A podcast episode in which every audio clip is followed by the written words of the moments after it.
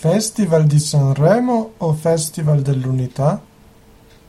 Di Nicolò Vergata. Pubblicato su Il Legno Storto www.legnostorto.com il 16 febbraio 2011.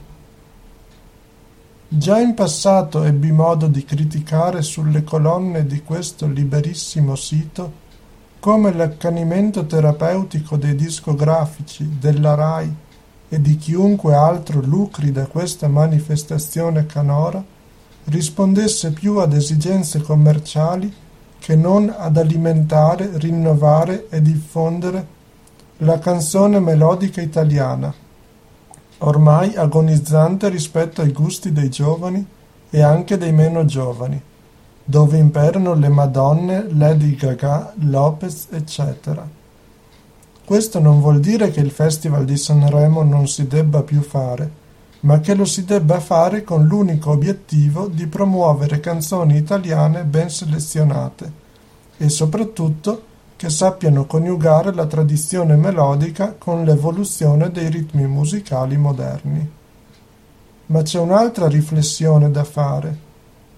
Alle origini del festival, quando al cinema si interrompeva il film e sullo schermo venivano proiettate sbiadite immagini ingrandite della tv in bianco e nero, del quiz Lascio raddoppia o appunto di Sanremo, Nunzio Filogamo prima e Mike Bongiorno dopo, in rigoroso smoking, si limitavano a presentare una dopo l'altra le concorrenti e le relative canzoni. Non c'era neppure la pubblicità.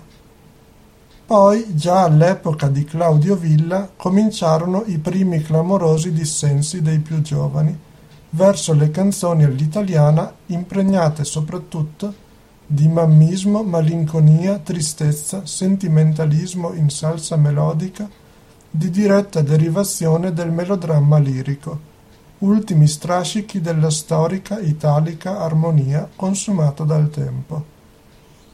Negli ultimi decenni, però, la concorrenza della RAI con le tv private e commerciali, la necessità di acquisire maggiore audience per la frammista pubblicità hanno trasformato il palcoscenico del festival in un varietà internazionale, con l'esibizione di complessi musicali e di cantanti stranieri, i quali per la verità mi sembra abbiano sempre vinto il confronto con le debuttanti canzoni e con i relativi cantanti italiani. E la tanto auspicata audience è crollata a capofitto, soprattutto perché, a mio avviso, è stata snaturata la vera essenza e il fine della manifestazione canora. D'altra parte, negli anni 50-80 non esistevano quei marchingegni miniaturizzati, di cui non ricordo il nome né mi interessa saperlo, che si mettono 24 ore su 24 senza fili all'orecchio o collegati al telefonino e puoi sentire musica da tutto il mondo e che oggi rendono mezzo sordi anche i prepuberi. E lo stesso con i PC, con la chiavetta nell'autoradio e altro ancora.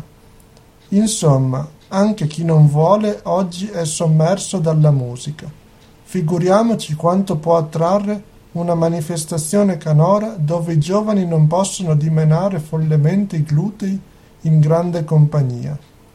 Neppure frammischiando alla competizione canora dei pagatissimi star internazionali, la benedetta audience sale. Ma l'entrata di Berlusconi in politica fu l'occasione di una storica svolta. Quale miglior modo di combattere il peggior nemico della sinistra, colui che le tolse il potere da sotto il naso, se non quello di utilizzare la RAI, dominata dalla stessa, per fini di lotta politica e quale migliore occasione di una trasmissione popolare come il Festival di Sanremo? Allora, oltre alla immissione di intermezzi musicali di musica straniera, oltre alla assillante pubblicità, oltre alla desolante esibizione di presentatori non professionisti, reclutati solo per la notorietà in altri campi, ecco l'invasione dei buffoni di corte che per molto lauti compensi parlano male e sbeffeggiano il grande nemico Berlusconi. Quanti ricordano i silenzi significativi di Celentano, comunista di comodo, di Santoro che strappa il microfono per dire io rivoglio questo, di Benigni, eccetera? Già negli anticipi di questo festival Gianni Morandi aveva annunciato di voler esordire cantando Bella Ciao. Peccato, era il mio cantante preferito, ma l'ho depennato. Oggi si preannuncia l'intervento, più di 250.000 euro per mezz'ora, ma lì non c'è concussione, di Benigni alla prossima puntata. Evidentemente al PD, FLI, UDC, IDV non basta la Boccassini, vuole strafare. Ma tutto quanto sopra non mi tange. Da un po' di tempo ho adottato il saggio consiglio di Berlusconi. Se vuoi stare tranquillo e sereno, leggi e guarda quello che non è l'ingiuria del nemico. Ho così smesso di vedere Santoro, Floris, Fazio, Dandini, TG3, Rai News, eccetera, e anche il Festival di Sanremo. Infatti, leggendo ora le recensioni sulla puntata odierna, apprendo che anche i due presentatori di Zelig già maldicenti in quella trasmissione che è di chi dà loro da mangiare, si sono esibiti nella solita satira per fessi. Mi rimane la pur piccola soddisfazione di aver tolto un punto agli indici di ascolto, non muovendomi da Rai Sport 1, anche se il basket mi annoia da morire. Questo articolo è tratto dal sito internet del quotidiano online Il Legno Storto tutti i diritti riservati. È consentita la ridiffusione dei testi e degli altri contenuti del sito www.legnostorto.com purché se ne citi la fonte e l'autore.